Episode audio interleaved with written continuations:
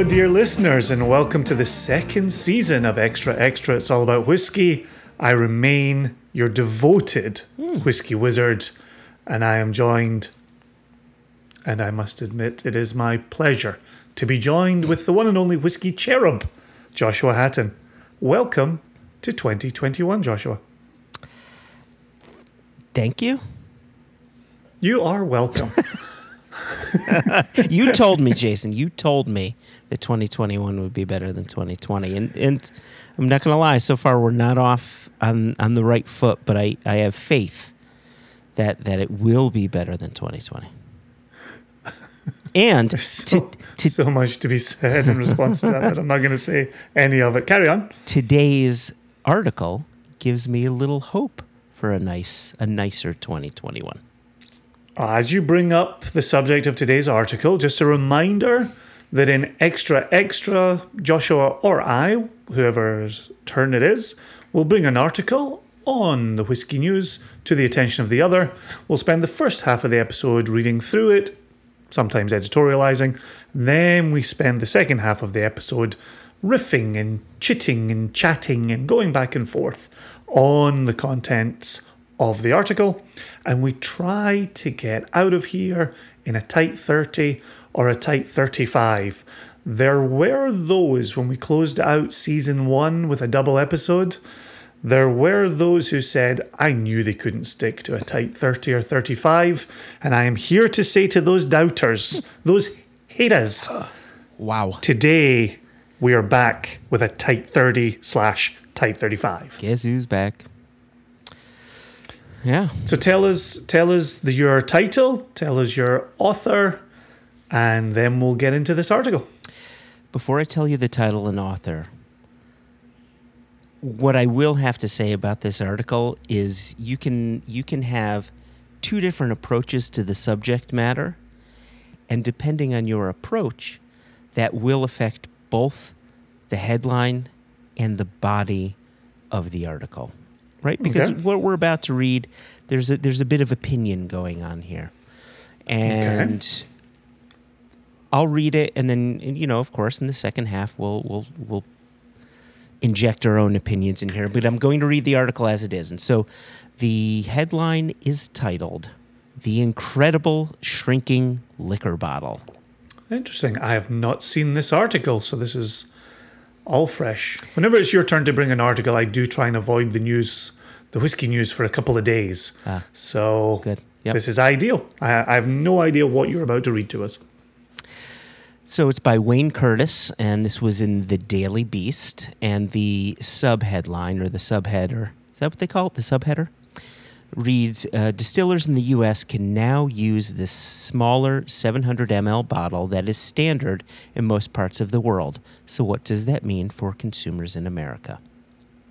So, here we go. The article was written on January 14, and it starts off Did you see the birth announcement? A few weeks ago, the standard 750 milliliter liquor bottle was blessed with a little brother. The new bottle looks just like its older sibling, but is 6.667% smaller, holding 50 milliliters less. And as younger brothers sometimes do, the little scrapper may very well overtake and displace his older brothers in the coming years as 700 milliliter bottles gradually replace those holding 750 milliliters. In theory, the shift to the smaller bottle will mean the price of liquor will be 6% less. Yay! But if history is any guide, the price break won't actually happen. That means you'll probably be paying the same for less. Boo! And he's not wrong there. I don't think he's wrong. So it continues. Here's how the newcomer arrived and why. The feds have regulated the size of liquor bottles since the 1930s when prohibition was repealed. The U.S. Congress gave the agency that would become the Alcohol and Tobacco Tax and Trade Bureau, TTB, the authority to regulate bottle sizes for two key reasons to prevent sellers from deceiving consumers by shorting them, and more critically, standard sizes make it easier to track federal taxes companies owed on liquor they sold. Regulations rolled out in 1934 and 1936 that designated a roster of imperial units that could be used to sell liquor. That included the familiar quart, pint, and fifth, the fifth being a fifth of a gallon. But also oddballs, including the 116th pint, that is an ounce, which was available only for brandy. The feds allowed 38 different bottle sizes. This set of measures lasted several decades until President Gerald Ford signed the Metric Conversion Act in 1975. And that made the decimal based metric units, quote, the preferred system of weights and measures for United States trade and commerce, end quote. The TTB followed up a year later, mandating a change from imperial to metric. Producers had four years to phase out the old and bring in the new. Allowed bottle sizes were limited to six, ranging from 50 ml, which is, we call it the mini or the nip, up to 1.75 liters, also known as a handle. handle. of course. yeah. Why wouldn't you call it a handle? Well, because they had a handle. That's how you picked them up. You get to get a handle of it. Um, and then in paren it says two additional metric sizes were added in later years. Ads in newspapers featured helpful metric conversion tables to ease consumers into the new and disconcertingly European era. So, why was the 700 milliliter bottle added to the metric family last month? Blame a global coalition. In this case, distillers, distributors, and exporters all pressed for allowing new sizes. It wasn't a new attempt Washington state, for instance, lobbied for the change back in 1987, arguing that restrictions on size stifled price competition. The feds didn't agree back then. This time, those pushing anew for change argued that the United States had become an isolated island of 750 milliliter bottles amid a sea of 700 milliliter bottles, the standard size most everywhere else in the world.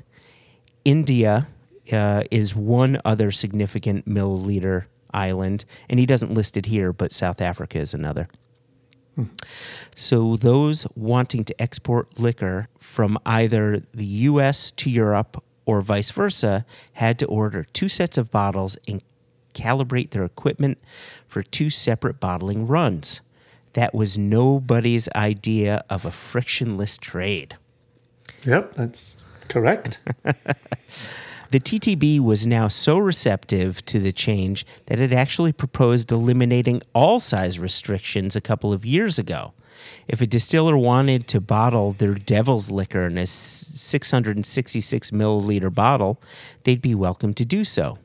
Regulators noted that one of the original reasons for establishing set sizes to monitor liquor taxes no longer applied.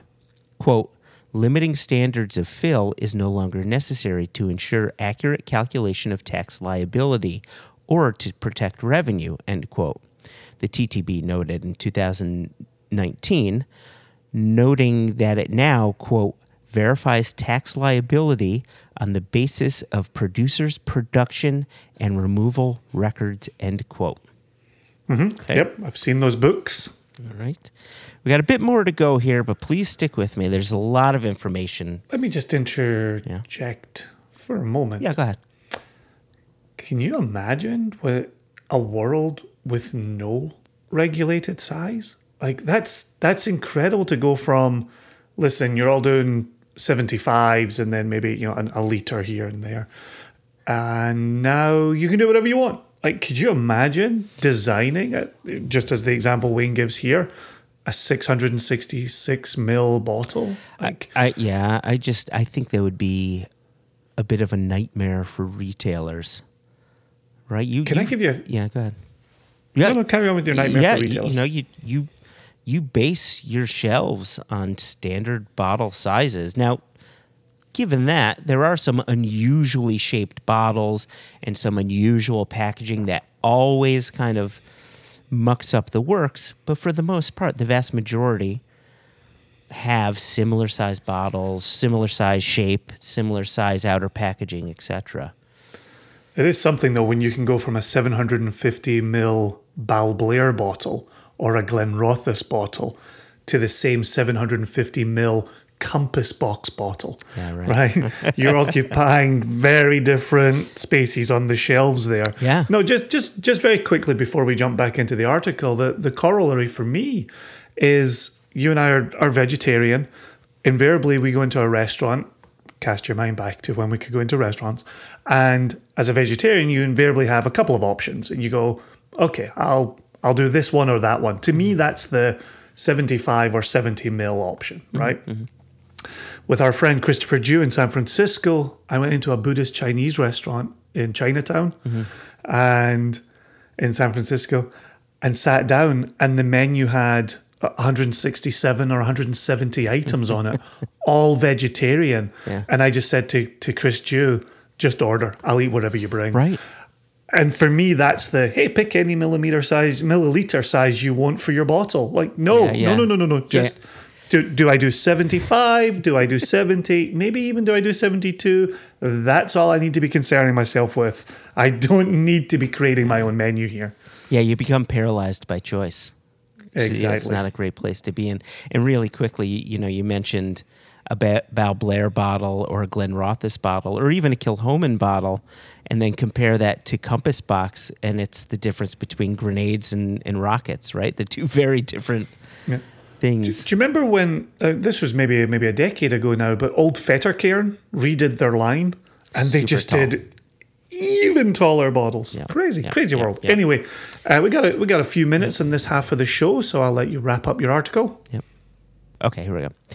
For the most part, distillers did not much care for the prospect of an anarchic world. Yeah, okay, I just want to make sure I had that right. Um, Anarchy Yeah, I'm in the not- USA. I'm not used to that word. Anarchy in the USA. prospect of an anarchic world of free range bottle sizes during the public comment period.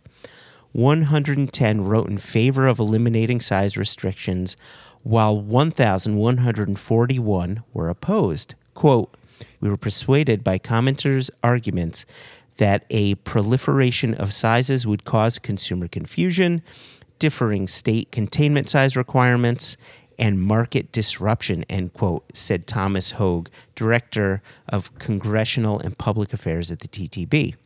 Quote, Yeah. the TTB basically seems to have taken the sort of middle ground, says Jarrett um, D- Dieterle. Let's let's say it's Dieterle, author of "Give Me Liberty and Give Me a Drink: A Guide to Cocktails and quote outlandish end quote liquor laws," published last year. Give me liberty, give me a drink. Yeah.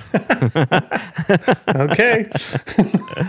quote, don't eliminate all size standards, but also add new options, right? And that seems to be the approach that the TTB took.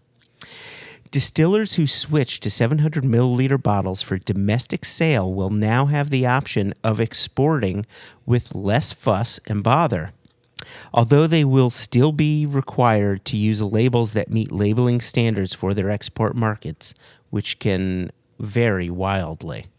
The cost of maintaining separate bottling runs for two markets might easily be absorbed by large legacy producers, but for craft producers, the streamlining reduces a significant headache and lowers a barrier to export markets. And then in paren, there are still the new and onerous tariffs on the European Union, but that's another story. All right, we're, we're getting close here. Maggie Campbell, the president and head distiller of Privateer Rum in Massachusetts, is in favor of the 700 milliliter bottles since Privateer has begun to explore markets overseas. And she believes the smaller bottles will prove popular with bartenders since they are marginally easier to handle. That's a very interesting point. She recommended that the craft distillers make the switch to smaller bottles, as Privateer is considering, quote, when we run out of 750 mLs that we have in stock, we will likely go to only 700 mLs, she said. Will slightly smaller bottles be followed by slightly smaller price tags? It's too soon to predict, but if history is any guide, you might not want to bank on your savings just yet. let me put this out there really quickly. As far as we're concerned, you and I have a very specific margin that we always target, and people may see a little bit of a decrease in price. That would be nice. Will the rest of the indus- industry take that route? Likely not. Don't count on it. Just move on with your life, and it'll be old news. Yeah. Quote, you may be surprised to learn that the half gallon has shrunk by almost five ounces to 1.75 liters, end quote, the New York Times reported in 1976 when metric bottles first arrived. Quote, but don't worry, there should be a similar decrease in price too, end quote. Was there? I went back and looked at the newspaper ads from the same liquor store a year apart. At Chris's liquor store in Austin, Texas, a half gallon of Jim Beam sold for $9.29 in 1977.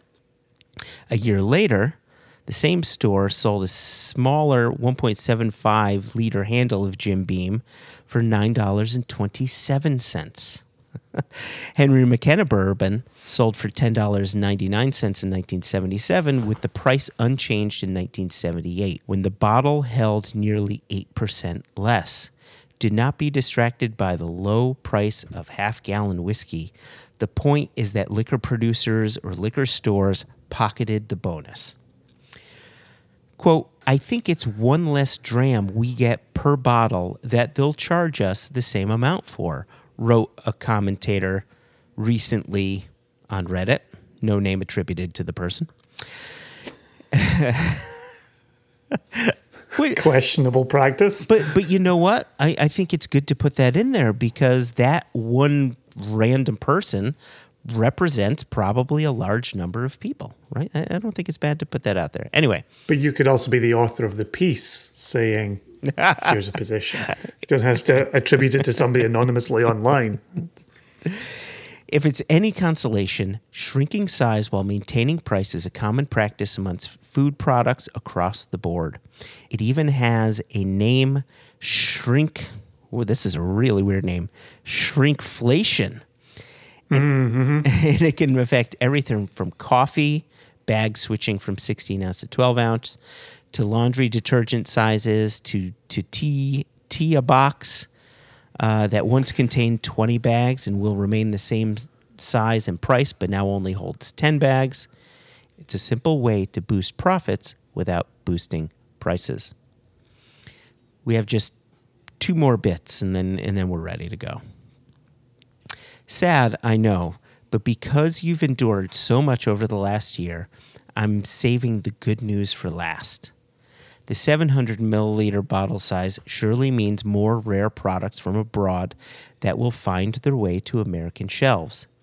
If a producer of scotch or a European importer of, fi- of rare rums has a mere cask or two of fine spirit, it's not worth setting up dual bottling runs for two markets. But it's a different story if a 700 milliliter bottle can be as easily sold in America as in the Europe. So expect to see a broader selection of interesting spirits. You're shaking your head no. I sort of agree with you, but I also disagree with you. Hold your thought. There's one last sentence, and then Yeah, we're saving we're saving this unpacking for the second yes, half. yes, Give yes, us this final sentence.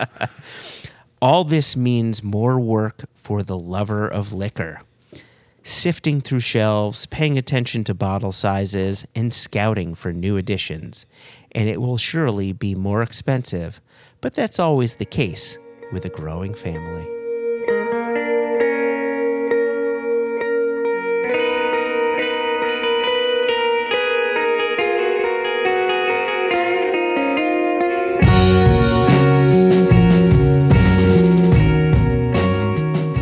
I appreciate you bringing this particular article to the attention of Extra Extra and our dear listeners. There are a number of aspects that I want to unpack here, and one that's clearly sticking out in my mind is the one that was brought up at the tail end of the article. And so, if, if we could even maybe reverse this Yeah. uh, in form, because I was shaking my head no, really from both personal and then professional experience. When I first saw this announcement, and, and you and I were recording, was it the, the last episode of Extra Extra when this news broke and we, we got that? Uh, yes, that that's 100% correct. Yep. right? And and as soon as I heard it, I thought, what tremendous news! Those 70 CLs, those special releases that never come to the United States, now we're gonna get to see them. This is great news. And then we carried on with our, our winter vacation. We came back in the new year.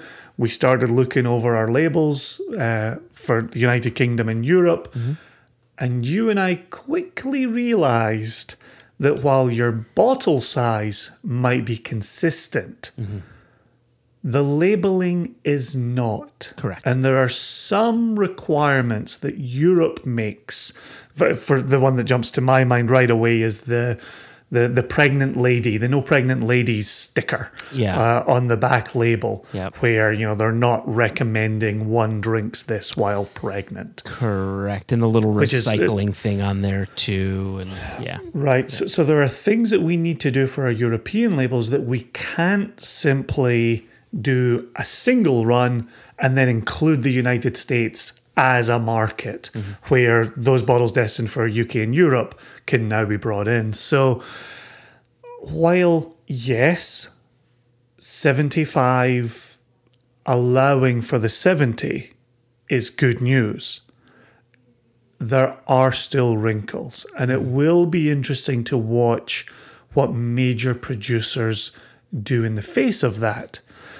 The other flip of that, or let me do this, this is better said.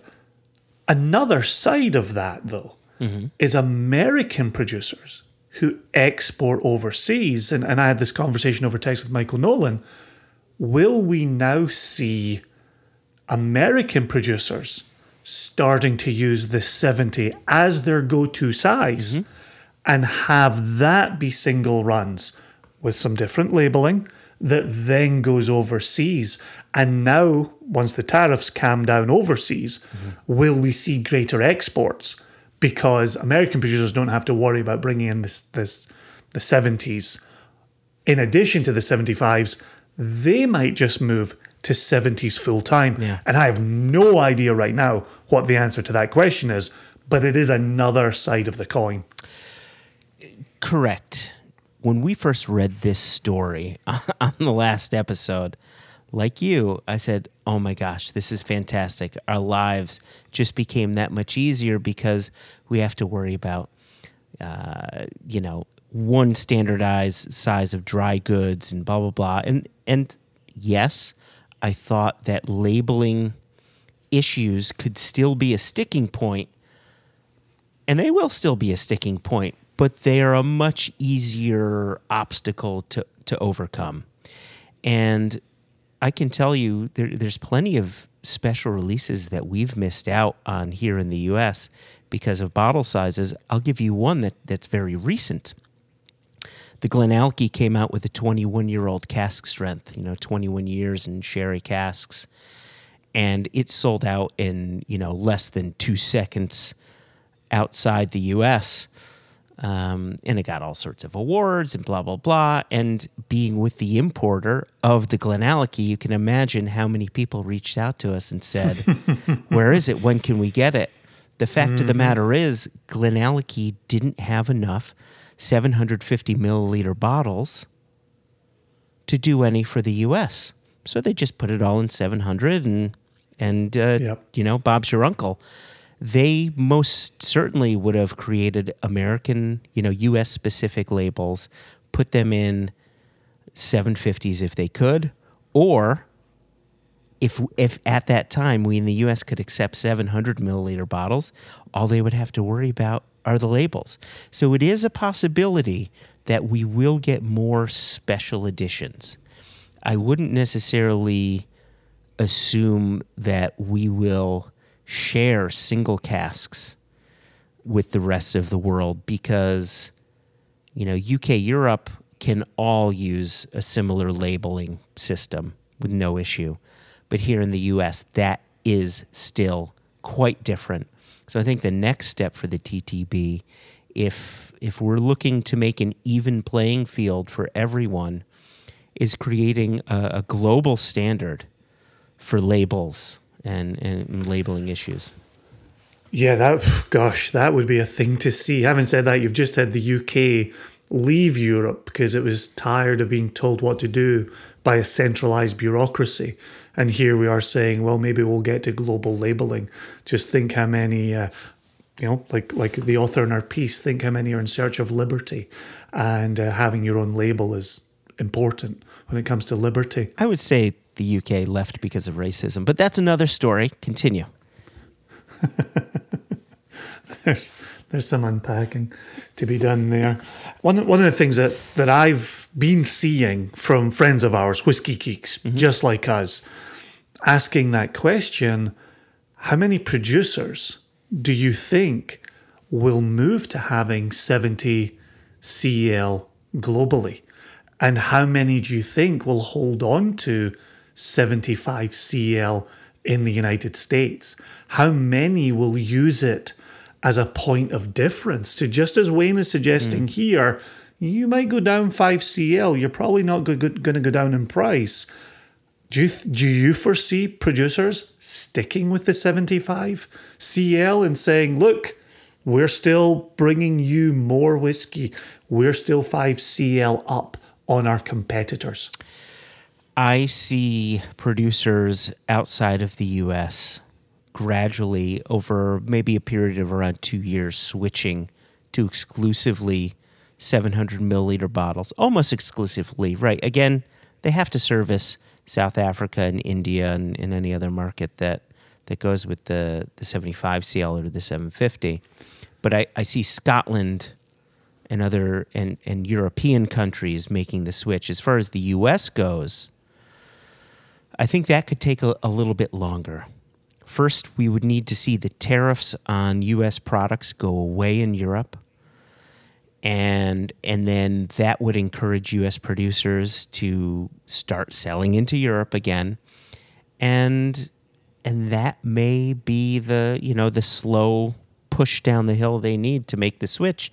But you've got a lot of American drinkers, bourbon drinkers, who are going to be pissed off if their bottle, you know, if their bottle of Henry McKenna goes from 750 to, to 700, they're going to be upset. So it's going to be interesting watching American producers, but I think uh, producers outside the US are going to make that switch.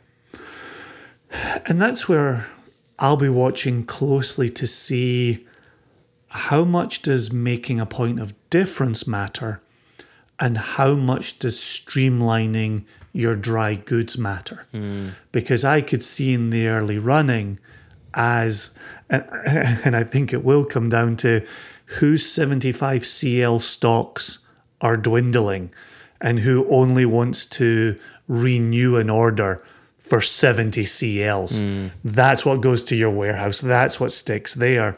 But say you're a, a massive global producer who just ordered 100,000, 250,000 75 CL bottles, right? And you need to go through that. You're going to polish that turd and you're going to be busy telling your consumer, mm-hmm. hey, we got your back here. We are yeah. still 75 yeah. CL, yeah. knowing that as they work their way through that 75 CL mountain, by the time it's done, they'll be making the switch over to 70 CL as well. Because mm-hmm. Mm-hmm. we know that dry goods are king. Dry goods are king. There's there's no doubt about it. And my what I'm about to say may be an unpopular statement with some people, but I'm personally looking forward to a standardization of 700 ml for spirits, period. I like seeing our world becoming a global community. I like the idea of the US not being so solitary and maybe joining the rest of the community. And granted, a bottle size, what's that going to do to, to join the rest of the community? It's one thing, right? And it does include trade, and, and, and I like that. And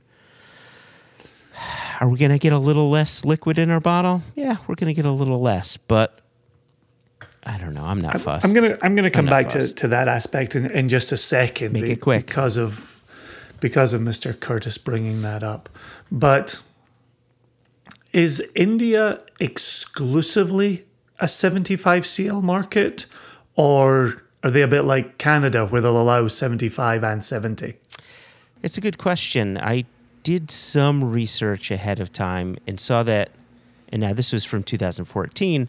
I saw that India had three standard sizes 180 milliliters, 375, and 750. What I don't know is if India can import 700 ml but only produce 750 ml that that Yeah, unfortunately I couldn't find and to be honest I would imagine that's the case, seeing how huge uh, a market India is for Scotch whiskey. I, I want to assume that's the case, but I, I cannot say for certain. Yeah, I don't know. As we always have with our listeners, if if you know more than we do on this particular topic, please write in. Please put a note on the One Nation Under Whiskey Facebook page, as many of you have done previously. It would be good to to good to know from those who know India and know that market. As you can tell, it's not a market we're in. so, uh, but but I wanted to come back to what Wayne Curtis is talking about in the article here about about you're gonna get less whiskey, but you're gonna pay the same price, mm-hmm. and uh, it's one of those interesting positions that we hear so often when when someone is representing the consumer is there's often a concern that the wool is being pulled over the consumer's eyes. Mm. There's something nefarious afoot here. Mm-hmm. And and I'd be willing to argue that if your costs increase year over year, Yeah. but in that year your bottle size decreases, I could see a reason for why your whiskey is the same price the year after a bottle mm-hmm. change as it was the year before the bottle change. That's right. Good so point. Yep. right. So so we know there's economics at play here. Nothing is constant. And one of the things we just had now that we are in our 10th anniversary year, mm-hmm. Mazel Joshua, Mazel. Mazel to the tizzle. appreciated. We are, you know, we did our State of the Nation uh, email at the start of January here when we said, oh, here's a Kilchoman four year old that we released, and here's an Arran 12 that we released. And the Kilchoman was $95 for the bottle, the Arran 12 was 110 Over the course of 10 years, our prices haven't changed No. you know, maybe as much as they should have, right? You and I have always fought, thankfully, it's our company, we have fought to keep our pricing consistent year upon year upon year mm-hmm. upon year, mm-hmm. finding a way to keep putting money back into the pocket of our nation members. Mm-hmm. And as we make a move from 75 to 70, our pricing won't necessarily go down, but it might give us a reason to not have to put our pricing up. Uh, exactly. And and the last thing that I will say to that is you and I recently went through our pricing matrix to see how our costs would be affected switching from a 75 CL bottle to a 70 CL or for for today we'll call it 750 and 700 and the final case cost you know the, the final our total cost and the final price and the difference between 75 and 70s was nominal. It was less than that 6.667% because you have to include the cost of the glass remains the same.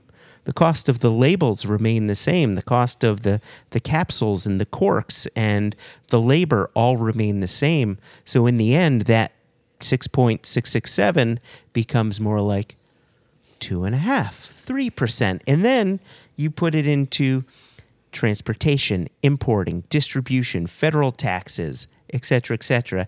At the end of the day, maybe people would be saving 75 cents. maybe they'd be saving five bucks. Like it's not, it's nominal. It, it really is, the end of the day, pretty nominal. And let me just add this while I appreciate uh, Wayne Curtis's approach here, he's not including everything else that's involved in whiskey. And when it comes to whiskey, that's the easy part. The whiskey's the easy part. It's the getting it bottled. It's the buying the glass. It's the getting it shipped to the U.S., etc. That's where your real costs lie. Yeah, agreed. Uh, absolutely agreed. And that's why I often worry with that tone that seems to suggest the industry is pulling the wool over the eyes of the consumer. Because I, in my experience, that's not the case. We might be dealing with it with the tariffs, these 25% leaps. Who's trying to protect consumers? Who's pushing it right onto consumers? Who didn't actually pay tariffs, but started selling bottles as if they did pay tariffs, mm-hmm. right? I understand some of that is in existence. Generally speaking, I think the industry is is pretty straightforward and pretty transparent.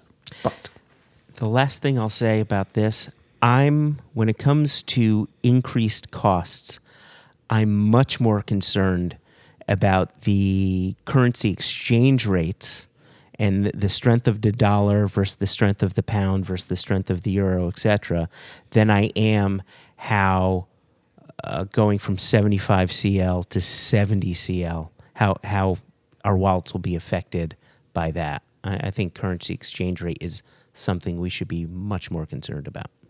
perfect. Gives us a place to focus our eyes. If you want to drop us an email, you've got a story you think we should cover, you can email us at questions at onenationunderwhiskey.com.